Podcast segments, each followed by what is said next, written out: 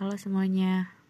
Karena aku pertama kali bikin podcast ini, sebenarnya cuman mau curhat doang sih tentang apa yang aku alamin di umur sampai umur 18 tahun ini.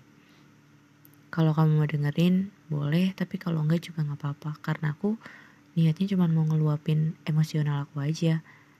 Curhat dengan kayak curhat sama diri sendiri lah.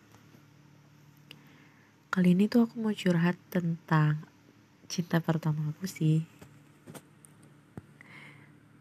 Sebenarnya bingung juga mau cerita apa karena nggak ada terkonsepnya gitu loh.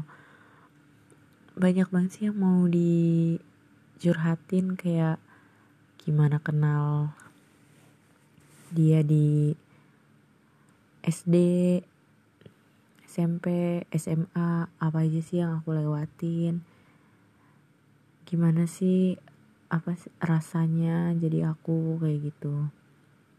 Kadang ada bangganya kadang ada enggaknya kadang mikir keras kenapa gue begini gitu. Banyak banget hal yang pengen gue curhatin. Ya seenggaknya biar gue nggak lupa juga tentang momen-momen penting itu tentang orang-orang spesial di dekat gue di hidup gue. Dari gue lahir sampai gue beranjak di 18 tahun ini ya banyak deh pokoknya tentang percintaan perselingkuhan mungkin cita-cita dan banyak deh. Oke mungkin ini perkenalan aja kali ya. Nama gue Nurlela. Panggil aja lah karena gue demen aja dipanggil Ae dibanding Ella atau apa. Gue demen sih dipanggil Ae tapi kalau teman-teman gue yang udah deket banget biasa panggil gue Zenap sih. Zenap nggak ngerti dari mana itu nama tapi it's okay. Bagi gue nama pemberian itu kayak spesial aja gitu. Kayak gue orang terspesial lah di hidup dia punya nama tersendiri. Dia yang buatin nama buat gue. Meski orang tua gue udah susah payah ngebuatin nama gue. Pakai nasi kuning kayak gitu kan maksudnya. Tapi ya it's okay lah. Nggak apa-apa it's okay it's okay. Gue so Inggris banget anjir. Padahal nggak bisa. Tapi oke okay, nggak apa-apa lah. Anjay. Eh ini boleh gak sih ngomong kayak gitu? Nggak boleh ya? Di episode aku ini episode 2 ya.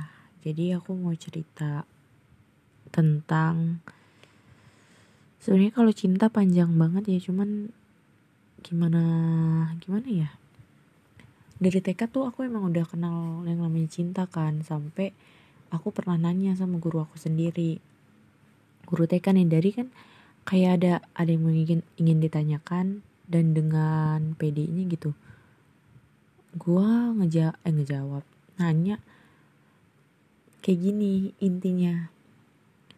Berarti kalau kita udah gede boleh pacaran ya bu? Dan satu kelas gue tuh kayak DTK tuh ngeliatin gue gitu. Aneh kali ya terus ketawa. Gurunya juga kayak ya gitu deh aneh gitu kan. Masih TK udah mikirin cinta-cintaan gitu pacaran-pacaran. Masa TK gue juga seru banget sih sebenarnya.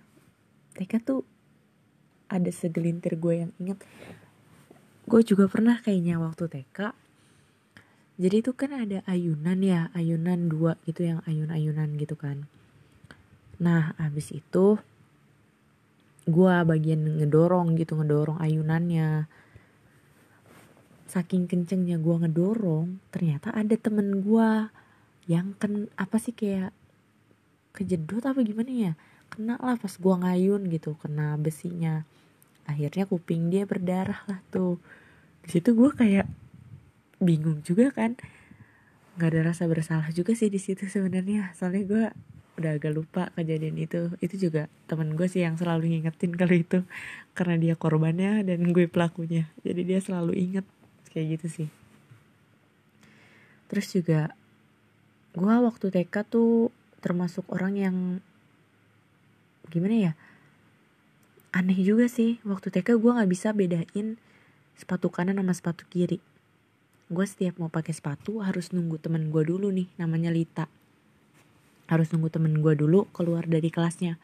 Gue nanya sepatu kanan yang mana sepatu kiri yang mana? Itu tuh kayak buset bodoh banget gitu gue dulu nggak bisa ngebedain kanan sama kiri. Anjir. Ih anjir. Nggak boleh nggak boleh. Oke lanjut. Kayak bodoh banget gak sih? Gue nggak bisa bedain mana kanan mana kiri itu pun harus dipakein sama temen gue ini. Aduh beruntung banget gue punya temen kayak dia. Udah gitu setiap habis pulang pulang TK nih ada gerobak yang isinya tuh kayak jajanan mainan kayak gitu jadi tinggi gitu. Gue sama temen gue ngedorong dorong lah ya ngedorong dorong kayak so jadi pahlawan gitu ngerti gak sih? Kayak ngebantuin abang-abangnya dorong padahal mah nggak perlu. Dorong dorong eh sampai jalanan mau ke rumah gitu nah di tengah jalan itu saking ngebutnya gitu. Ini temen gue kena tai kebo sepatunya. Dan ya di situ ngakak aja sih kayak ya Allah kita kayak kurang kerjaan doang. Dorong dorongin bantu dorong abangnya. Padahal jadi beban buat abangnya kayaknya dah. Terus juga gue pernah malak tukang gulali. Itu tuh kayak ya Allah gue dari kecil udah kayak preman banget tapi cengeng gitu loh. Ngerti gak sih jadi waktu itu kan ada abang gulali sampai sekarang abang gulalinya tuh masih hidup alhamdulillahnya. Jadi semak sewaktu gue TK kan gue lupa bawa duit berapa gitu. Gue belilah gulali-gulali yang dibikin kayak bunga-bunga trompet Popeye gitu.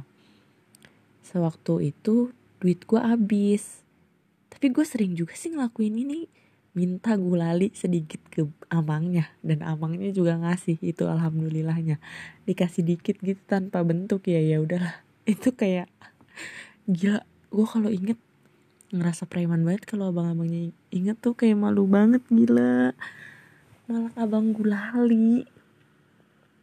Terus ada bude. Bude udah meninggal. Itu kayak langganan banget kayak kak nggak kantin sih ibu pedagang gitu.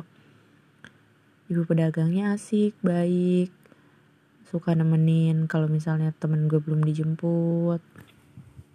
Pokoknya gitu deh baik banget. Terus ada abang laba-laba yang masih inget gue sampai sekarang. Kalau misalnya ketemu tuh kayak eh neng gitu udah gede aja dulu masih TK kayak gitu. Meskipun abangnya nggak kenal nama gue tapi karena inget mungkin ya SD juga soalnya gue ketemu abang-abang itu juga abang laba-laba. Soalnya langganan gue juga sih enak juga gitu. Pokoknya apalagi ya? Oh ya waktu TK juga gue mau tahu nggak sih? Kan di TK gue ada mandi bola. Nah mandi bola itu kan gue setiap istirahat mandi bola. Nah bolanya itu ntar gue ambilin gue bawa pulang sama temen gue kayak buat mainan terus sama bola yang eh bola yang itu nggak gue ambil sih cuman yang bola plastik doang. Gila nggak sih? Anak TK udah mikir bukan mikir sih kayak ngambil bola plastik kayak gitu loh buat mainan. Tapi sama temen gue sih gue kalau sendiri nggak berani juga. Ya ampun. Terus bawa bekal selalu bawa bekal kan TK pernah waktu itu kan nggak tahu kenapa ya gue ngerasa kayak ibu gua mau pergi ke Cisoka daerah di tempat gua lah ya intinya. Terus gue kayak sedih aja gitu gue nangis aja di TK kayak cengeng banget. Gue emang dulu cengeng sih sebenarnya so jagoan aja sekarang. Nggak jagoan juga sih.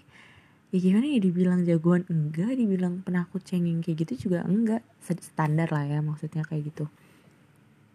Tapi benar-benar TK sebenarnya TK tuh gue nggak terlalu inget banget persisnya ya karena udah lupa juga kejadian-kejadian TK tapi paling yang seru pas gue ini sih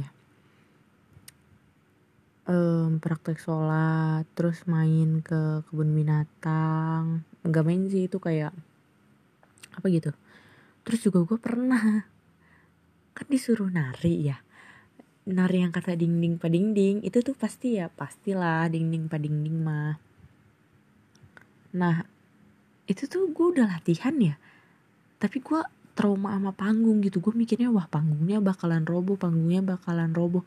Padahal mah ih gue nggak ada kenang-kenangan jadinya gue nari nggak nari ding ding pa ding ding harusnya ada kenang-kenangan kan. Jadi gue pas tampil maju ke panggung tuh gue nggak mau karena takut panggungnya roboh. Duh pikiran macam apa gitu kan. Waktu 17 tahun eh pas 17 waktu 17 Agustus juga gue pernah gitu nari bolo-bolo di RT gue gue udah latihan lah udah latihan inilah itulah udah dandan lah. Pas disuruh naik ke panggung guanya nggak mau.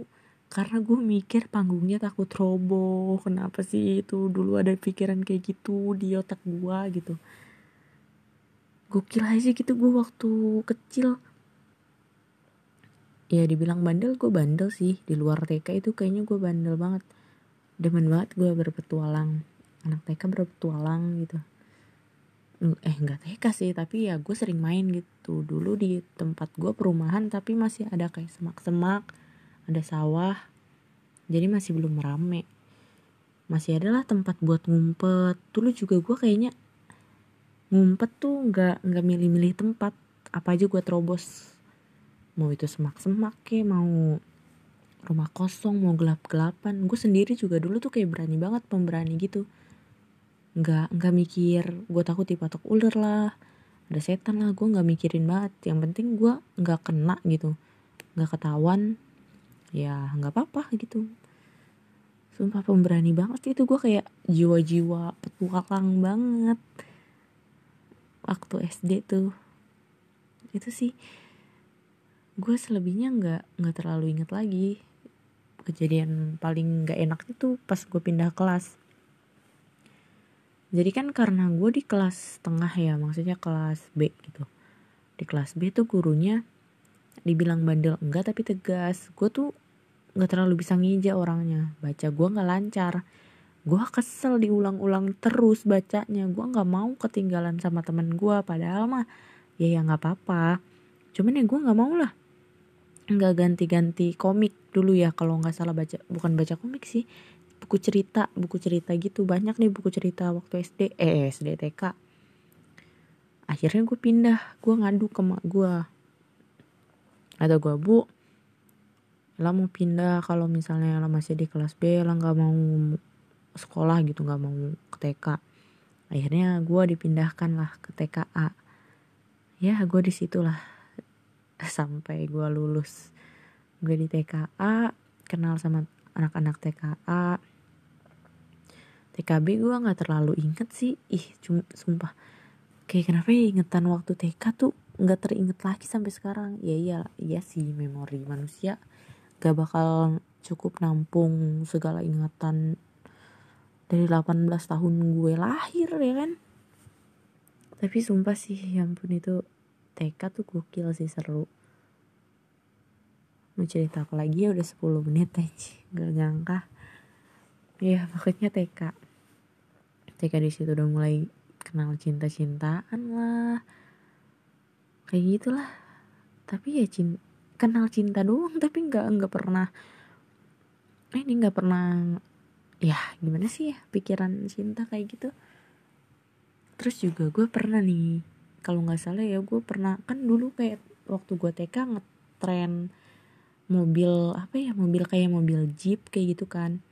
Itu penjahat pencuri kalau dikasih permen jangan mau nerima. Gue pernah nih sama temen gue jalan pulang dari TK ke rumah kan jaraknya nggak terlalu jauh juga kan.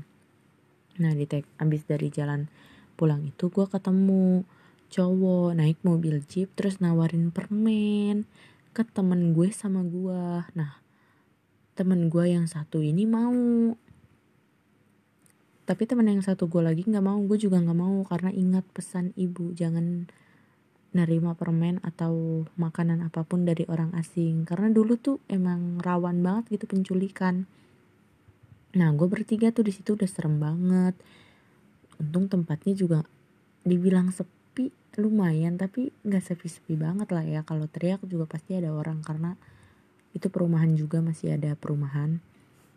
Abis itu kakak temen gue datang tuh. Udah ayo pulang-pulang langsung kayak ditarik gitu. Jangan jangan terima, jangan nerima gitu. Nggak, jangan nerima permennya. Di situ ya udah kita pulang. Itu sih kayak wah dulu gue sempet mau diculik gitu kan sama orang kalau gue beneran diculik nggak tahu gue sampai sekarang apa enggak gitu kan. Gokil banget sih. TK tuh ya gitulah. Gue juga kenang-kenangan TK dikit banget foto-foto gue juga nggak ada lagi masa TK cuman dikit doang. Manasik haji waktu itu. Gue juga punya temen yang gokil banget temen TK gue. Jadi dia tuh ke mana-mana kayak belajar ditemenin emaknya ke mana-mana sumpah ini mah ke mana-mana foto aja harus ditemenin mamahnya.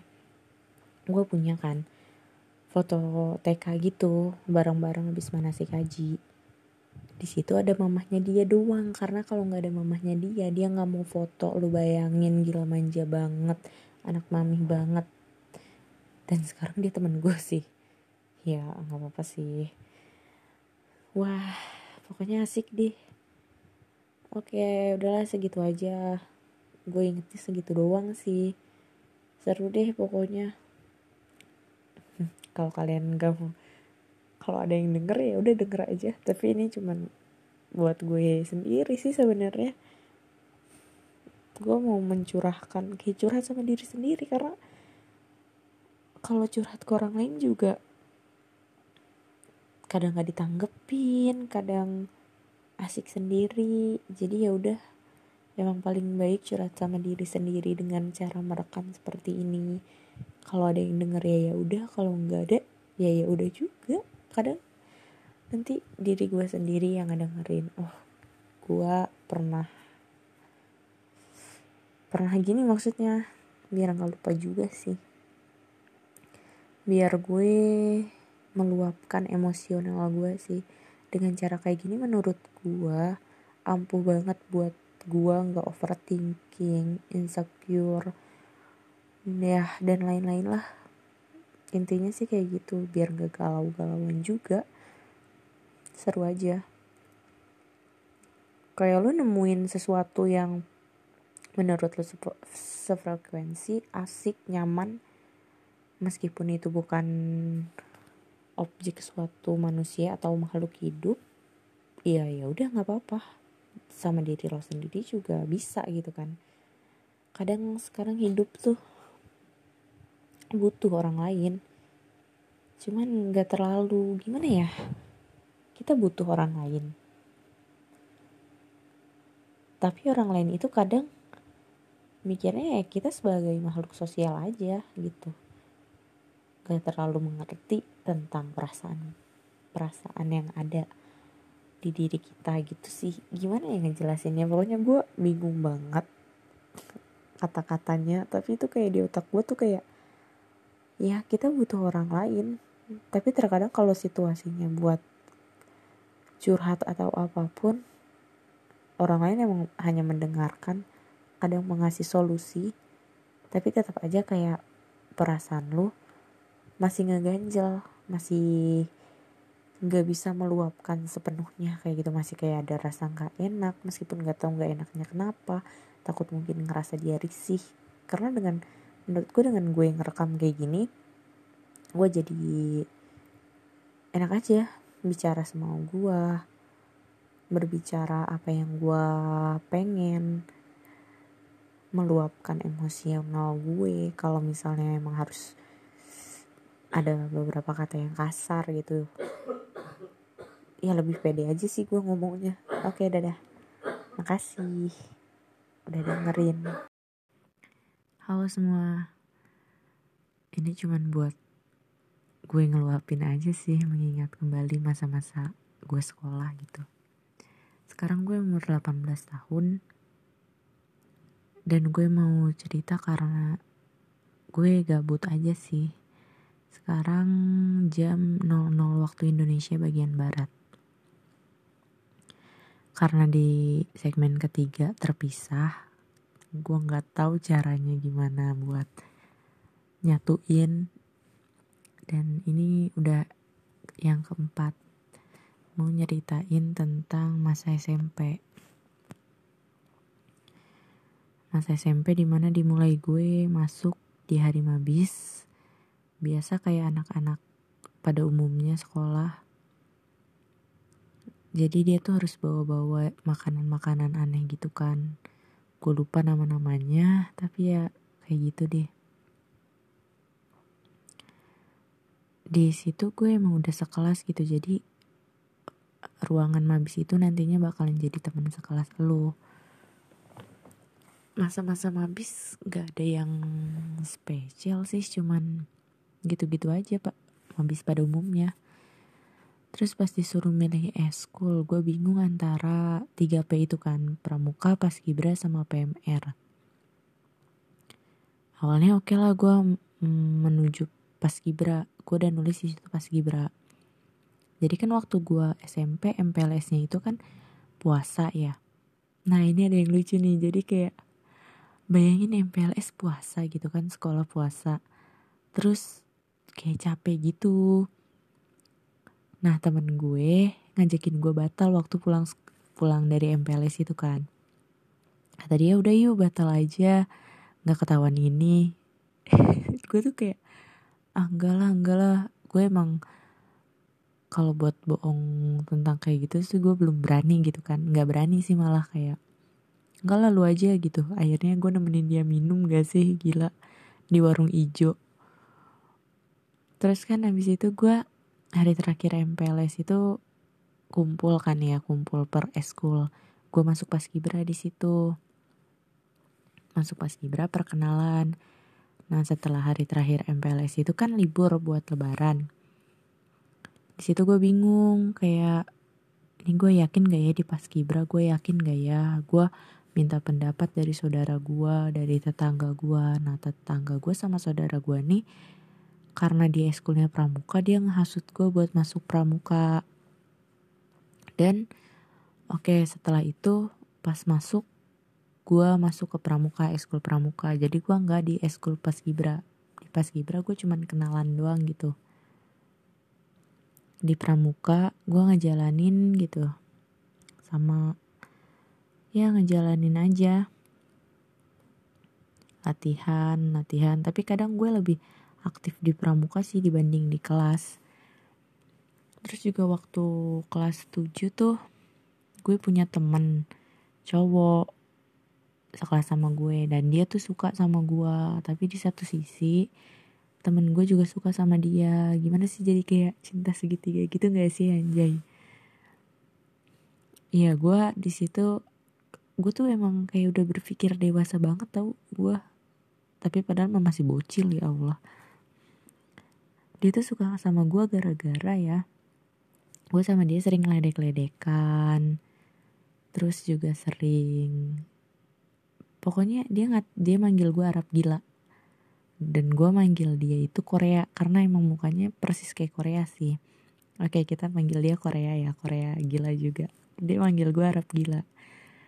Di satu sisi kan gue piket kebetulan sepiket sama dia sama mereka sama dia sama si Korea ini nih habis itu gue bagian ngapus papan tulis ya kan? Gue ngapus papan tulis. Papan tulis sudah gue hapus semua. Nah penghapusnya itu tiba-tiba diambil sama dia. Mau tau nggak? Bayangin. Tiba-tiba dia ini ngejelin penghapusnya itu ke muka gue. Otomatis muka gue kan jadi hitam semua gitu kan. Nah gue bales ke dia. Di situ kita kata-kataan Arab gila Korea gila kayak gitu-gitu kan terus gue ngapus ngapus papan apa sih? Spidol yang di muka gue habis dari kenal papan tulis itu kan karena hitam semua. Nah mereka tuh eh dia tuh dibantuin sama temen-temennya.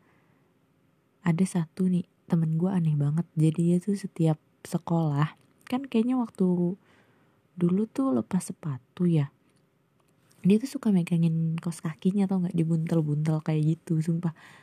Terus suka dicium-ciumin. Itu tuh temen gue yang wow primitif banget. Nggak primitif sih tapi kayak aneh aja gitu kelakuannya. Terus yuk terus akhirnya kita deket doang. Nggak nggak nggak ya gue soalnya udah mikir kayak teman gue suka sama dia. Masa iya sih gue kayak harus ngam bukan ngambil sih ya takut gitu gue takut nyakitin temen gue padahal mah ya nggak apa-apa juga ya sebenarnya tapi ya udahlah. Terus juga gue waktu itu pernah ribut gara-gara upacara. Padahal sebenarnya kan jadi ada nih KM kelas gue cewek. Dia tuh kayak nggak bertanggung jawab gitu akhirnya gue yang yang turun gitu loh. Maksudnya kayak gimana ya bukan turun arti kata so gitu. Tapi emang yang ngerangkul lah ya istilahnya. Nah emang di situ gue gedek gitu. Emang gue ngomongin dia tapi kan maksud gue kayak harus banget ya lu bayangin gue disiram. Kan gue jadi petugas upacara kelas gue terus tuh dia jadi apa gitu terus dia tuh nggak mau nggak mau terus gue kesel gitu kan. Akhirnya diganti lah ya. Habis itu ya emang sih gue ngomongin Cuman kan ya gimana gak, kes, gak kesel lu Dia ketua kelas udah ditunjuk jadi ini Tapi dia gak mau. Ya akhirnya Selesai upacara tuh Gue udah capek panas-panas jadi petugas gitu kan. Bayangin tiba-tiba dia nyiram gue pakai air gak Gue kaget kan kayak Anjir. Ya gue ngelawan di situ gue ngelawan Gue berani lah ngelawan. Tuh gue mau siram balik tapi gue ditahan kan sama temen gue udah nggak usah gitu. Terus juga gue nggak terlalu mau nyari masalah juga sih. Sebenarnya tuh gue berani nih ngadepin dia. Gue udah bacot lah sama dia terus gue nggak nggak ingat persisnya kayak apa cuman ya emang ujung-ujungnya gue nangis tapi gue nangis tuh gak mau gue kelihatan dia kayak ya gue nggak boleh lemah lah di hadapan dia anjir. Tapi gue emang tipe orang yang kalau dibentak debat debat yang debat yang kayak masalah-masalah gitu tuh gue kadang emang cengeng gitu suka nangis orangnya. Gue nggak tahan gitu kan gue ganti baju di kamar mandi gue nangis terus ditenangin sama temen gue udah udah nggak nggak apa-apa gitu kan. Terus kayak ada niat mau balas dendam nyiram gitu juga kan karena nggak kesampaian gitu tadi. Kata temen gue udah nggak usah nggak usah lah nggak usah dibalas gitu. Itu sih kayak wah gila kesel banget itu masalah. Kayaknya sih ada yang cepu tuh. Kesel banget gak sih? Temen sekelas ada yang cepu kayak gitu jadi kayak ngadu domba anjir terus um, pernah juga kan di sekolah gue SMP tuh nggak boleh bawa HP kan. Cuman gue nekat nih waktu kelas 7 gue bawa HP ya kan. Ada lagi temen gue yang cepu please dong kenapa sih? Ada aja yang cepu anjir kata gue gue udah padahal udah ngumpetin tuh terus untung penjaganya itu masih baik gitu kan yang mau ngerajiannya. Udah gitu di situ gue osis bayangin. Gue osis bro terus sama yang mau ngerajiannya bilang kan e, mau ngaku apa mau kakak ambil? Gitu ya. Akhirnya oke okay lah gue ngaku anjir. Gue ngaku gue bawa hp akhirnya nggak disita. Cuman jangan lagi ya. Karena ya yang itunya juga hampir deket sih sama gue kenal gitu. Maksudnya nggak deket ini cuman kenal gitu. Terus juga gue emang kan gue aktif ya di pramuka. Jadi ya gue kenal gitu guru-gurunya sama penjaganya kayak gitu. Terus juga kadang kalau gue bete nih di kelas 7 kan belakangnya ruang pramuka. Gue ke ruang pramuka buat main buat tiduran rebahan kayak gitu sih. Terus bingung sih sebenarnya cerita SMP tuh SMP ada di kelas ada di pramuka. Jadi di ekstrakurikuler banyak di in, in, di kelas juga banyak gitu ceritanya. Cuman ya kita nanti buat bahas pramukanya di yang selanjutnya aja kali ya. Terus kelas 7 tuh oh ya gue deket gitu maksudnya suka sama kakak kelas gitu. Jadi itu kelas gue di bawah kelas kakak kelasnya itu di atas. Jadi suka sama-sama lihat-lihatan gitu sebenarnya sama-sama ngebales rasa sih cuman lagi-lagi temen gue kenapa sih suka lagi? Terus guanya mundur kayak gak mau berjuang gitu guanya. Atau emang udah takut duluan ya nggak bisa ngedapetin nggak tahu deh pokoknya gue mundur gitu. Tapi ada nih jadi kan temen temen gue tuh temennya yang gue suka gitu ngerti nggak? Jadi temen gue gimana yang ngejelasinnya ya? Pokoknya orang yang gue suka itu punya temen. Nah temennya itu juga temen gue kayak gitu. Dia ngebilangin pas gue udah kelas berapa ya katanya dia juga sempat ada rasa gitu sama gue jadi kayak dia juga udah sayang tapi lu tiba-tiba kayak mundur gitu. Sebenarnya waktu itu juga gue udah jadian sama orang. Waktu kelas 7 juga gue pernah nih sumpah. Ini tuh uh, cinta gokil banget sih. Waktu itu kan kakak kelas gue dia kelas 8 A apa B gitu kalau nggak salah. Pokoknya antara A sama B. Kita kenal di BBM aplikasi BBM itu. Nah habis itu kan pokoknya kenalan lah ya kayak gitu. Dia nembak gue kan terus kata gue kalau mau nembak langsung kata gue gitu kan akhirnya dia ke kelas gua tuh dia nembak di depan kelas. Enggak di depan kelas sih jadi kan ini ada pintu nih. Nah depannya kan di depan pintu situ tuh dia bilang lu mau nggak jadi pacar gua? Anjir gila. Itu kayak wah gokil sih gokil. Soalnya gue kayak baru pertama kali juga gitu. Karena SD kan gue tidak berpacaran. Anjir kakak banget karena karena SD tuh ada perjanjian yang gue buat sendiri. Ya udah akhirnya gue pacaran kan sama dia. Dia tuh ternyata segeng sama ini loh. Sama anak-anak bandel gitu di SMP yang suka tawuran. Tapi dia nggak ngerokok. Dia perhatian sih ya pokoknya gue nggak mau bahas terlalu dalam itu lah ya. Pokoknya gue putus putus sih sama dia putus terus gue naik ke kelas kelas 8 gue deket sama kakak kelas lagi. Gue rata-rata SMP tuh deket sama kakak kelas. Ada satu kakak kelas nih. Kakak kelas ini gue suka dari kelas 7 jadi kayak suka enggak suka enggak gitu ngerti nggak? Jadi kayak gimana ya? Deket nanti dia ngejauh. Deket nanti dia ngejauh. Kayak gitu. Jadi nggak ngerti gue lah sampai sekarang sampai tahun dari tahun 2014 semester ganjil sampai sekarang nih tahun 2021 eh enggak sih 2020 lah 2021 gue udah mencoba buat move on gitu lah. Oke lanjut aja kita di kelas 8 gue deket sama kakak kelas. Inisialnya itu PI dia kelas 9 E.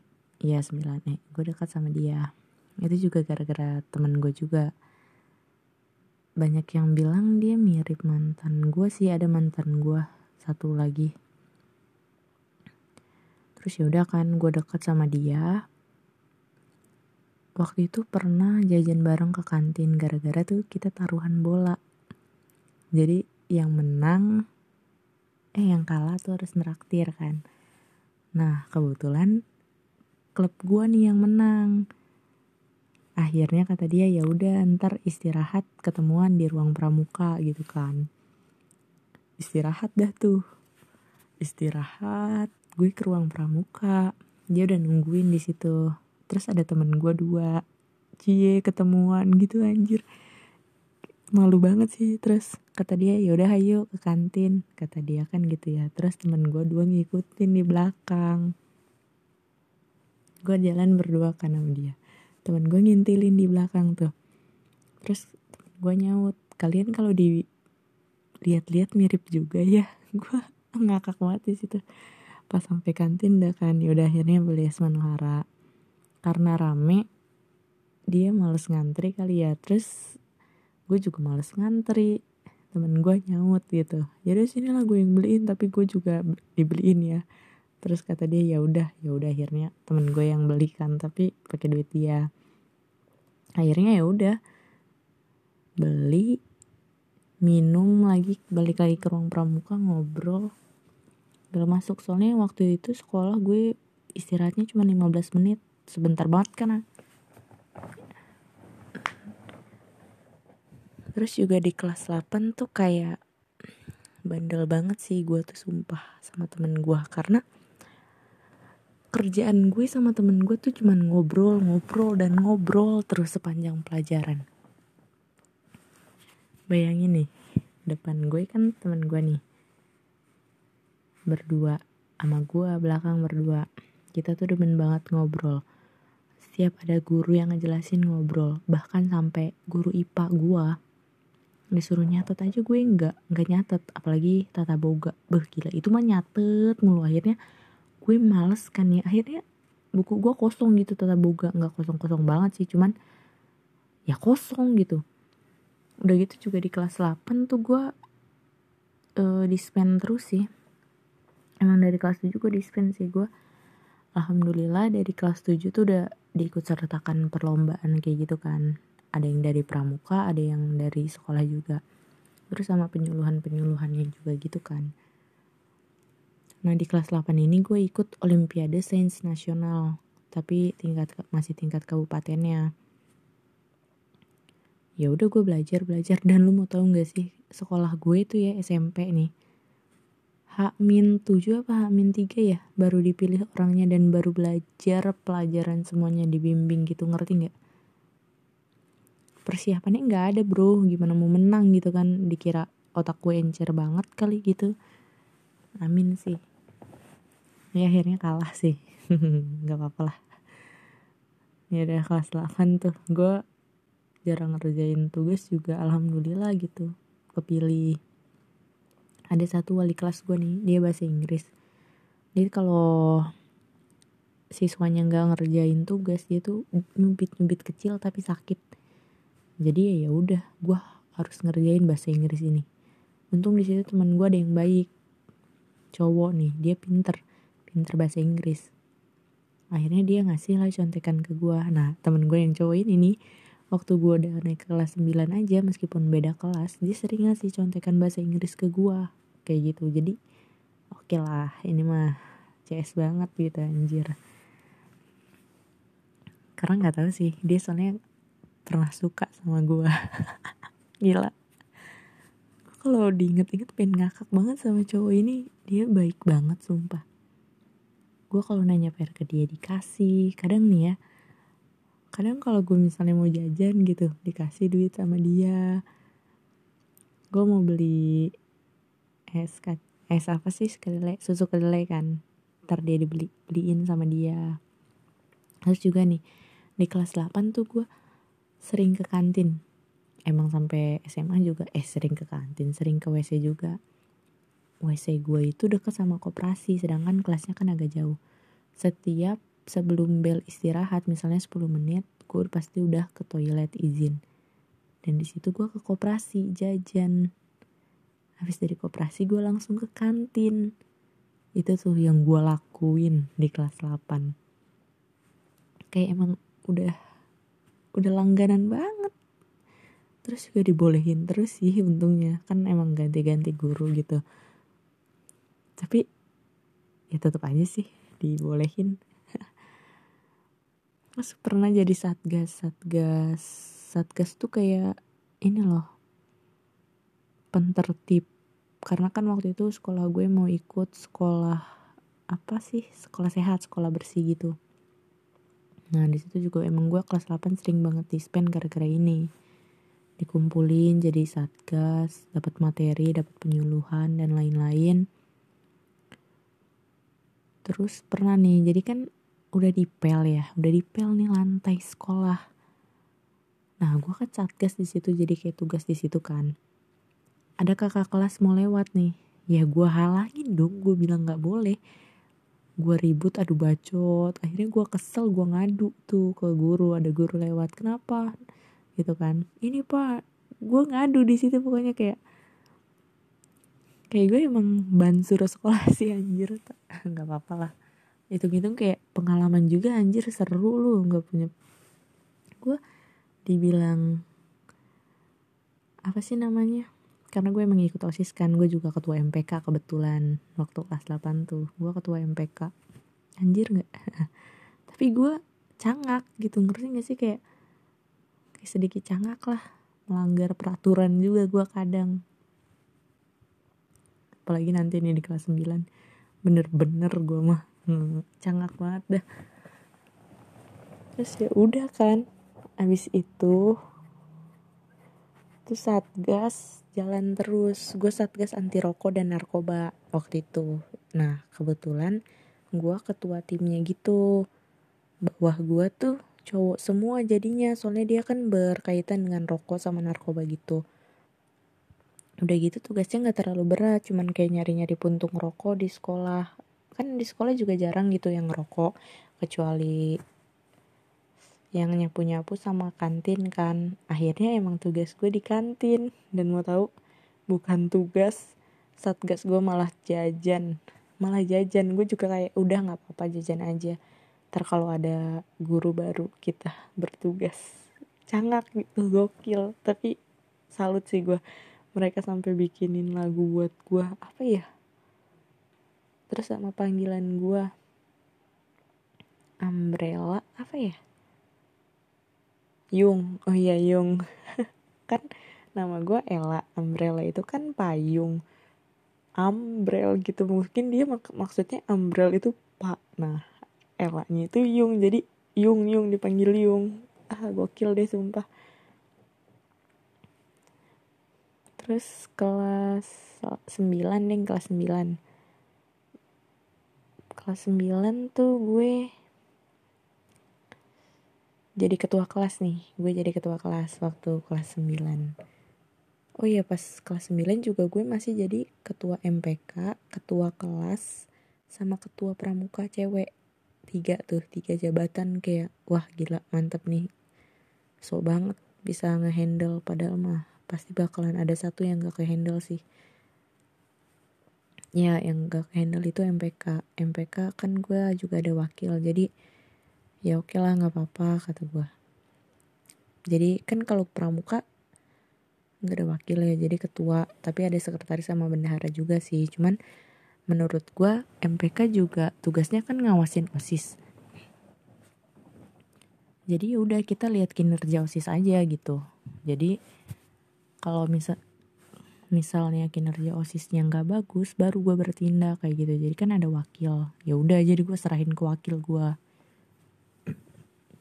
udah gitu wakil gue mau tau nggak duduk sebangku sama gue waktu kelas 8 jadi kalau dispen gue dispen dia dispen nggak apa-apa lah bagus. Di situ kelas 9 tuh gue megang tiga jabatan yang menurut gue wow banget. Tapi nggak juga sih karena gue belum bisa menghandle tiga-tiganya. Kelas 9 tuh masa-masa terindah sih menurut gue kayak sebentar lagi kayak mau masuk SMA lo harus lebih dewasa lagi. Gue males sih sebenarnya kalau bahas percintaannya lebih ke pertemanannya aja ya circle. Soalnya nggak tau kenapa gue mau males bahas cinta-cinta gitu pasti ada sih sebenarnya ada di kelas 7, kelas 8, kelas 9 tuh ada kisah-kisah cintanya. Cuman ya udahlah kita bahas circle-circle-nya aja. Nah di kelas 9 ini kebetulan gue punya geng namanya Naksiayot anggota geng lima orang cewek semua. Terus ditambah sama uh, Fantastic Four kalau nggak salah deh. Itu anggotanya empat orang cowok. Jadi ya emang itu circle gue sih main bareng kayak gitu main bareng habis itu kerja kelompok bareng tugas bareng kelompok PKK bareng. Pokoknya kalau misalnya suruh nyari kelompok sendiri kita pasti bareng kayak gitu sih. Terus gue ditunjuk jadi KM gue ya kaget juga sih. Maksudnya kayak kenapa harus gue gitu? Ya udah ya udahlah intinya. Terus ada satu temen gue dia tuh tinggi banget orangnya. Gue gue kaget banget gitu kan. Dia loncat lu bayangin nih dua meja apa tapi emang jaraknya agak deketan ya dua meja. Dia loncatin terus juga gue di bawah kayak ngeliat raksasa loncat. Di situ gue kaget banget gila. Ih sumpah.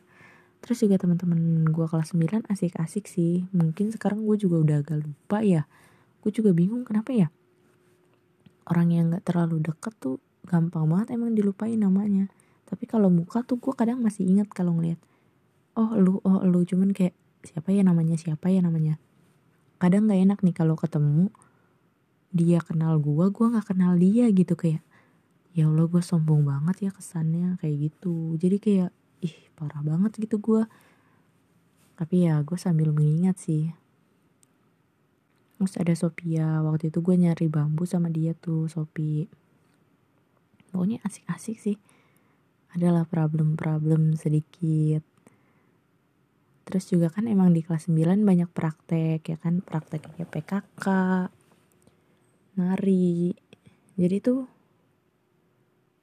gimana ya kesannya dapat banget sumpah pas di situ terus oh ya gue belum bahas study tour di kelas 8 ya di uh, study tour di kelas 8 tuh gue ke Bandung. Ya seru aja sih ke Bandung. Gue juga tipe orangnya nggak tahu kenapa ya gue bingung gitu sama diri gue kadang kok gue mabuk gitu ya naik bis gitu aneh gitu. Aneh itu gue pas di situ tuh gue mabuk gitu kan. Apa karena gue belum makan gitu jadi perut gue kosong pas berangkat. Tapi pas pulang tuh kayak enjoy ya eh apa karena gue udah makan gitu apa gimana ya? Gue juga kadang bingung tuh kenapa ya gue ada ada kelainan apa gue biar nggak mabokan gitu. Naik mobil dikit kayak mabok kayak mabok ah, bingung gue tapi kadang sih kalau misalnya kadang. Tapi ya nggak kadang juga sih sering gitu. Tapi ya udahlah bodo amat ya kan gue takutnya norak aja gitu. Tapi ya udah amat lah anjir. Ya itu pengalaman kelas 9 gue. Ada kayak cinta-cinta sama temen juga ada. Ada ketikung. Bah gila sakit banget sih waktu gue pernah ketikung gitu di kelas 9 nih. Dan itu detik-detik mau UN lo tau nilai UN gue anjlok banget gue nggak mau nyalahin gara-gara itu sih. Cuman tau lah emang kalau bucin tuh suka bikin goblok sumpah. Gue juga inget waktu kelas 7 nih 7 semester 1 tuh gue peringkat 1 7 semester 2 nya gue peringkat 7 gue kaget banget di situ kayak ya itu gara-gara gue mengenal cinta. Gue kenal cinta gue pernah nangisin cinta gitu kan jadi kayak wah gila. Goblok gue kalau pokoknya ya kalau emang bener sih kalau bucin terlalu cinta kayak udah kenal cinta tuh lu bikin nilai lu turun gitu. Apalagi kalau lu disakitin gitu kalau dibahagiain terus kayaknya mah semangat. Cuman karena gue disakitin di awal jadi gitu tuh nurun males males males. Terus kerjaan gue males kelas 9 gue peringkat 4 sih. Anjir peringkat 4 gitu nggak ngerti lagi deh gue. Pokoknya ya udahlah nggak apa-apa. Terus kelas 9 juga gue perpisahan itu di Bogor. Kebetulan gue juga jadi tunjuk jadi MC latihan bareng. Nah gue ditunjuk jadi MC sama cowok yang suka sama gue nih yang tadi gue ceritain di kelas 8 gue sama dia jadi MC latihan latihan bareng ketemu latihan kayak gitu aja sih sampai acara H. Ya udah. Terus juga yang paling gokil pas kan di Bogor tuh kita cuma punya waktu berapa jam ya? Dari jam 8 kayaknya. Nah habis pulang tuh jam 11 jam 11 sampai jam 10 gitu. Gue nekat sama temen gue mau ke Cibodas. Emang jarak antara villa ke Cibodas itu lumayan deket gue jalan kan jalan jalan. Pas udah nyampe pertengahan kita kan jalan ya. Gue nekat jalan sih sama temen gue karena menghemat biaya juga. Gue jalan. Dan kita foto-foto menikmati Cibodas itu dengan tidak memikirkan waktu akhirnya di jam 10 lewat kalau nggak salah ya gue diteleponin sama guru gue. Ke mana? Dan gue panik kan di situ karena udah jam 10 lewat akhirnya niat mau jalan tadinya mau jalan lagi akhirnya gue naik ojek sama temen gue berdua patungan. Dan abang ojeknya juga nggak apa-apa lah. Ya lu tau kan Cibodas tuh kayak naik turun naik turun gitu tuti. Tapi ya ya udahlah akhirnya sampai di villa itu orang-orang semua udah pada naik di bus sama barang-barang bawaannya. Nah pas gue nyampe nih di tempat villa tempat tidur gue kamar gue semuanya udah mau dirapihin gitu. Ada penja ada yang udah rapi rapihin terus gue masuk untung gue udah beres beres barang jadi kayak tinggal cabut aja gitu kita untungnya. Akhirnya gue ngambil barang ngambil tas masukin mobil untungnya itu gue nggak jadi ketinggalan. Itu sih gila gokil banget pengalaman gue kayak wow gokil banget sumpah. Lu gokil sih. Oke itu aja lah. Seru sih masa sekolah menengah pertama. Masa-masa kayak lo mau tumbuh jadi dewasa. Cuman mungkin gue yang udah pemikiran gue udah dewasa dikit lah dibanding teman-teman gue nggak tahu juga sih ini mah pendapat gue aja. Nggak tahu pendapat orang. Buat yang mau buat yang dengerin ya oke okay, thank you. Kalau ceritanya ngebosenin ya emang kayak gini gue cuman gabut doang ini juga. Kayak seru aja gitu nyimpen cerita masa-masa sekolah gue. Oke makasih. Udah kebanyakan. Dadah oke di rekaman kali ini gue bakalan nyeritain masa SMP gue tapi di ekstrakurikulernya jadi gue ikut ekstrakurikuler pramuka nah di pramuka ini gue kebetulan menjadi salah satu anggota yang paling aktif. Dan gue juga menjadi ketua putri di pramuka itu, jadi Pratama Putri. Banyak perlombaan-perlombaan yang gue jalanin dari mulai kelas 7 itu gue ikut lomba di SMA 4 Cikupa, 4 Kabupaten Tangerang. Jadi gue lomba di situ, gue bagian PUPK Nah waktu itu ada kejadian paling lucu pas gue latihan.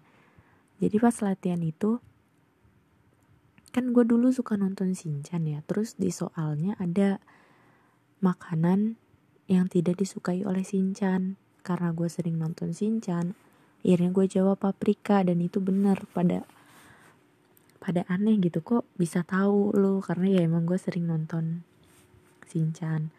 Terus sebelum berangkat itu kan PBB ya latihan PBB PBB-nya nggak bener-bener gitu kan.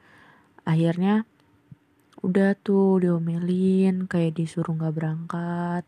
Tapi akhirnya berangkat juga. Nah pas ada lomba lagi yang kedua itu gue di Alrijan sumpah di Alrijan ini gue nangis banget karena Hamin satu sebelum lomba gitu Hamin satu sebelum lomba kan geladi bersih geladi resik gitu kan Nah di situ tuh pembina gue bener-bener marah banget sampai ngelempar buku, ngelempar semuanya. Kayak udahlah kalian gak usah berangkat dari tadi nggak serius-serius. Kayak nyesek aja gitu kayak udah latihan berbulan-bulan berminggu-minggu tapi nggak jadi berangkat. Akhirnya di situ nangis kan, gue nangis banget di situ. Terus pinru gue pimpinan regu ngajak sholat. Yaudah kita sholat semuanya. Regu putra sama regu putri. Nah setelah selesai sholat akhirnya pembina gue dateng ke musola dan bilang ya udah gimana pun hasilnya kalian tetap berangkat besok. Ya udah di situ ya udah kan kita berangkat berangkat Altijan terus gue pernah juga lomba LT1 di sekolahan Nih, dulu kan regu gue tuh bocil-bocil ya kelas 7 semua. Nah, sama pinrua-pinrunya doang yang kelas 8 sama kelas 9. Gak nyangka bakalan dapet juara satu. Karena kenapa?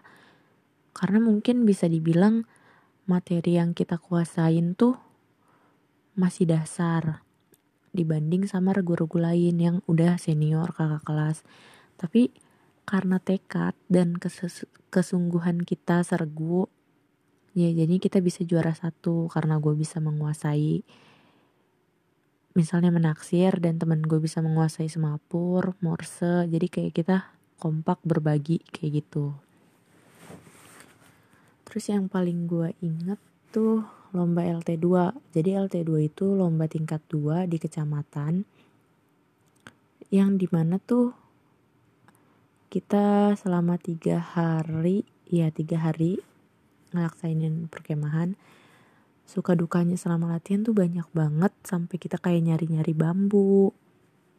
Kita minta-minta bambu gitu yang punya bambu nyari bambu motong bambu buat bikin para-para karena cuacanya waktu itu hujan. Jadi karena pelatih kita bilang takutnya kita ngungsi baik lebih baik kita bikin para-para yang nantinya kalau misalnya ada air gak terlalu naik ke tenda kita kayak gitu kan. Akhirnya kita nyari bambu sampai bambu yang gede-gede kita bikin para-para. Itu sih seru banget kayak pengalaman gue ada gitu buat bikin kayak gituan. Terus abis itu di lomba LT2 itu kan gue sebagai pinru. Ya emang sih gue akuin gue pinru tapi lemot gitu gimana sih? Pokoknya kita ngejalanin lomba itu. Tapi gue maksudnya lemot itu di PBB ya gue nggak bisa ngatur lapangan gitu ngerti gak sih? Kayak grogi gue kayak gitu sih tapi di materi lain alhamdulillah tim gue gitu regu gue bisa semuanya. Sampai pada suatu pokoknya kita banyak deh misi-misinya. Ya kalian pasti bisa lah ngerasain kalau misalnya selama kemah tuh kayak gimana pasti. Waktu itu nih jadi kan dibawain martabak ya sama kakak kelas gitu kan. Sama pembina pelatih gitu yang ngejenguk nah di situ regu kita ada yang nggak mau makan. Kayak martabaknya masih ada gitu kan. Nah terus wapinrunya marah. Kalau nggak dimakan dibuang aja ya. Gitu pokoknya marah-marah ngomel-ngomel. Masih ya udah kan. Habis itu di LT2 juga ada kejadian yang paling bikin gue gimana ya malu kesel. Jadi kan gue ikut lomba. Ada lomba kayak lari gitu ya maksudnya nah di situ bukan lomba sih. Jadi kayak misal nih lu mau masuk pos 2 nah itu harus ada tantangannya. Tantangannya itu lari gitu cepet-cepetan biar dapetin soalnya juga lebih cepet. Di situ gue yang maju buat lari karena emang gue dari anggota lain gue cepet larinya. Pas dihitung tuh satu dua tiga lari gitu kan. Lari lari. Oke gue balik lagi. Gue yang pertama tuh nah pas gue udah balik lagi udah diem. Nah terus ada uh, kayak regu lain gitu cowok. Dia ngitung lagi. Dan bodohnya tuh gue lari lagi gitu loh lari untuk kedua kalinya. Terus dia ngetawain gue terus kata gue ah jadi maksudnya udah gitu. Ngerti gak sih? Kayak dia tuh cuman bohong-bohongan doang bilang satu dua tiganya. Dan di situ gue ngakak sama regu gue kalau diingat itu tuh kayak ya Allah gila malu banget gak sih anjir? Dan di LT2 tuh materinya lumayan banyak seru juga. Banyak kenangannya sebenarnya cuman ya gue karena agak lupa tapi oh ya keseruan di api unggun waktu itu. Jadi kita di api unggun itu nampilin lagu yang kalau nggak salah tuh yang Dendangkanlah suara hati ini Suara hati yang ingin ku dendangkan di situ kan ceritanya uh, gua cewek terus ada temen gua cowok kan. Jadi kita jalan so drama drama gitu terus nanyain eh tenda kamu di mana? Kenalan kenalan kayak gitu terus habis itu kita nyanyi kayak gitu sih. Ya habis itu udah abis LT2 LT2 selesai itu pengumuman bagian pengumuman. Nah kan pembagian emas tuh kayaknya emas maksudnya itu kayak silver tapi kertas gitu ya. Nah pembagian emas itu gue yang banyak regu gue regu lavender. Tapi kenapa pas pengumuman kemenangan malah regu lain? Di situ kayak nangis banget. Nangis banget beneran kayak kok bisa? gitu. Padahal kalau li dilihat dari emas tuh banyakkan regu gua dan ternyata setelah ditelusuri memang ada kesalahan. Dan alhamdulillahnya regu gua berangkat lagi ke LT3 di kabupaten. Karena tingkatnya udah kabupaten pasti ya emang saingannya lebih berat dan gua di kabupaten pas di LT3 gue jadi wapinru pinru gue ada adik kelas gue di LT3 ini materinya emang banyak banget Nah, sedikit cerita aja buat nanti kalau misalnya gue denger lagi uh, voice ini. Kalau nanti buat penerus lu yang ikut lomba LT3 tolong dipersiapin lagi matang-matang mulai dari materi, mental, fisik dan lain-lainnya. Karena um, pengalaman gue di LT3 dari mulai kita check in gitu ya intinya pendaftaran ulang maksudnya itu dilihat dari barang-barang kita oke okay. nah di pendaftaran ulang itu kakaknya bilang kalau udah ngedirin tenda harus izin lagi ke kakak yang B. Pada saat kita ngedirin tenda dan tenda itu udah jadi, kita lupa. Kita lupa sama apa yang dikasih taunya. Jadi kayak udah hirawin. Pas ada pengecekan dan tenda kita kayak belum dapat izin, itu tuh di situ kayak ah gila, mungkin ini juga sebagai pengurangan nilai atau apa. Itu poin satu karena di kabupaten itu emang tingkatannya udah ketat banget sih Nah, dari situ itu udah emang kayak kacau aja sih menurut gue. Dan di situ juga kita disuruh bi masak air sendiri gitu. Jadi ngambil dari kamar mandi kita masak. Tanpa disediain galon, bayangin.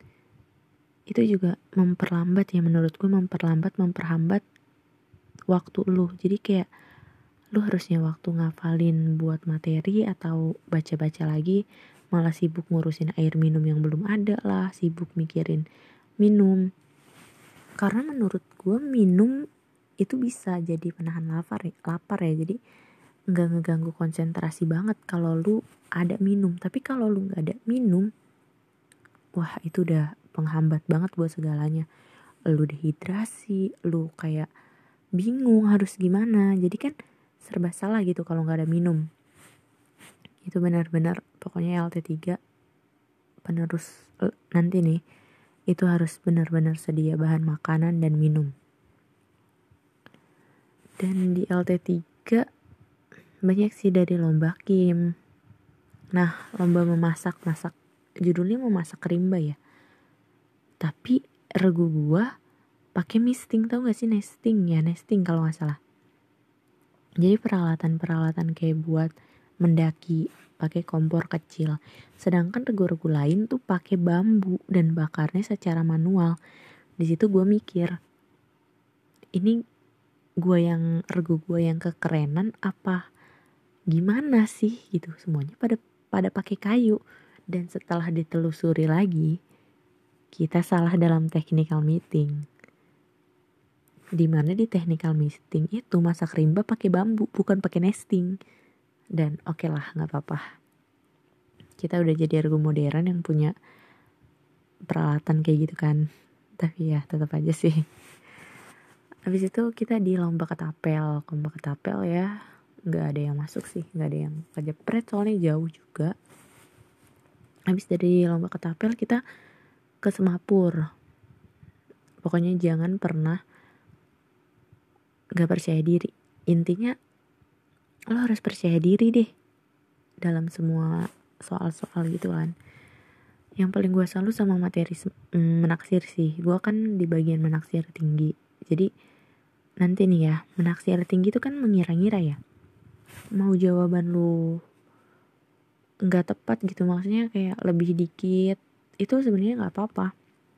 Asal langkah langkah sama cara kerjanya itu lu cantumin semua. Waktunya juga nggak apa-apa. Kayak gitu. Jadi itu nilai tambahan tersendiri sih. LT3 kayak gitu kan.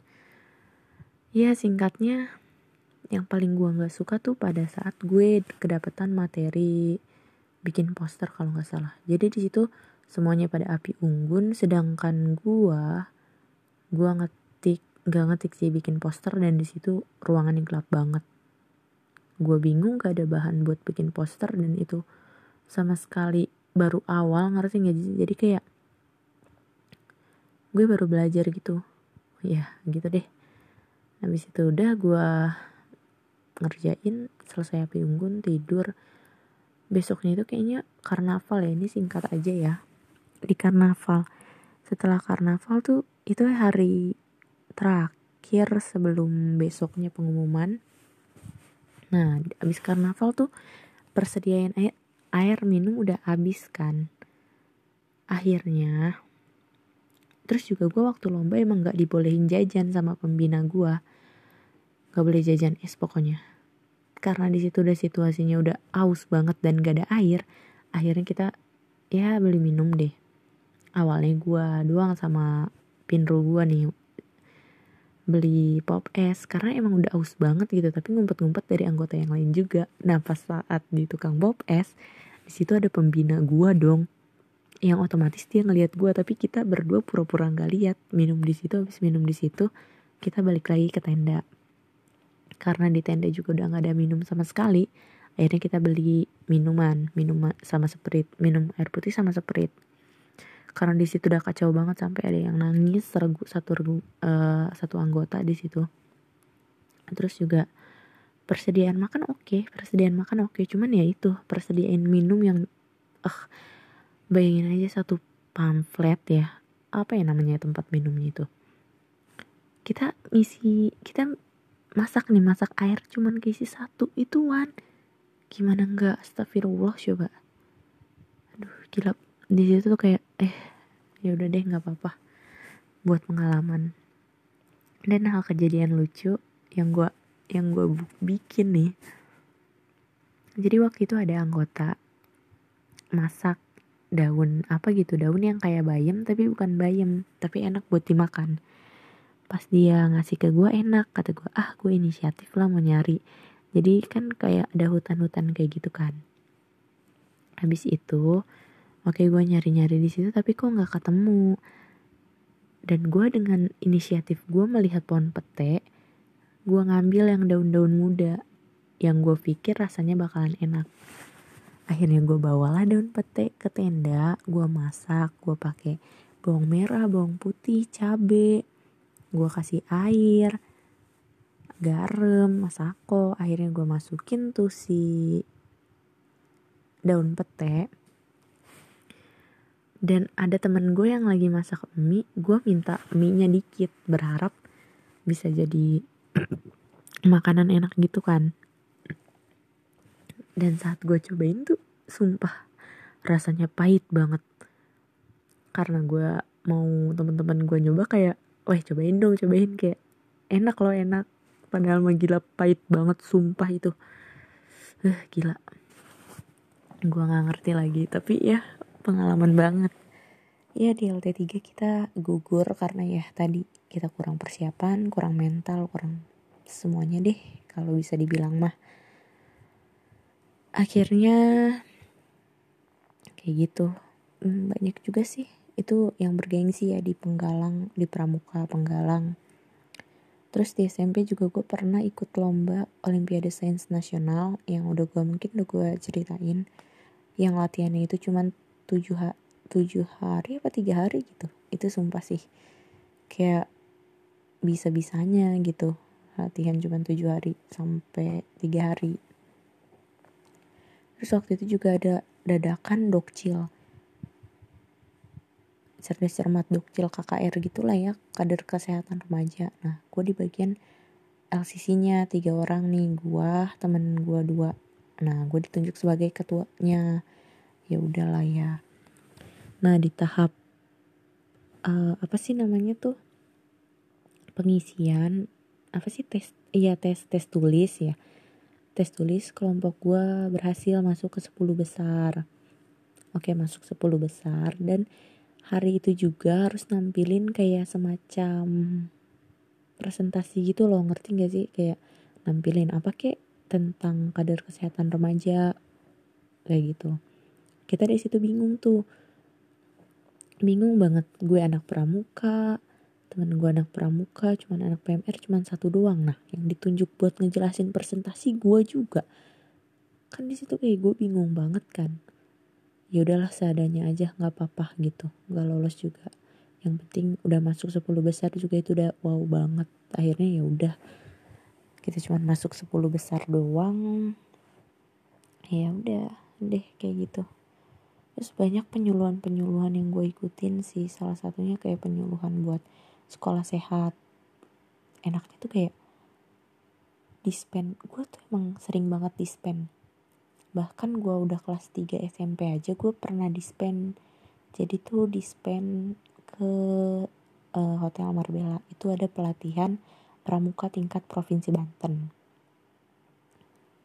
Udah gue ngejalanin di sana tuh selama kurang lebih empat hari deh nah di situ kan juga ya gue alhamdulillah ya berani gue jadi Pratama Putri juga di situ dari setiap daerah-daerah di Banten kayak gitu kan ya banyak lah gue ketemu sama teman-teman dari Serang, Lebak, Tangerang, Tangsel, pokoknya sebanten. Dan itu tuh pengalaman yang luar biasa banget. Enak juga sih makan di hotel kayak gitu kan. Jalan-jalan. Itu enak banget kayak kata siapa gitu anak pramuka sering panas-panasan. Terus kemahnya tuh di rumput dan ini mah enggak gitu. Kemahnya di hotel, makan enak, disediain. Ya kayak gitu deh seru banget pokoknya pengalaman SMP ekstrakurikulernya tuh bener-bener wah gila amazing banget sih seru banget gitu ya susah buat dilupain sih. Kalau misalnya gue bilang susah buat dilupain susah. Cuman karena otak gue kapasitasnya dikit jadi ya sedikit lupa gitu loh. Tapi gila seru banget.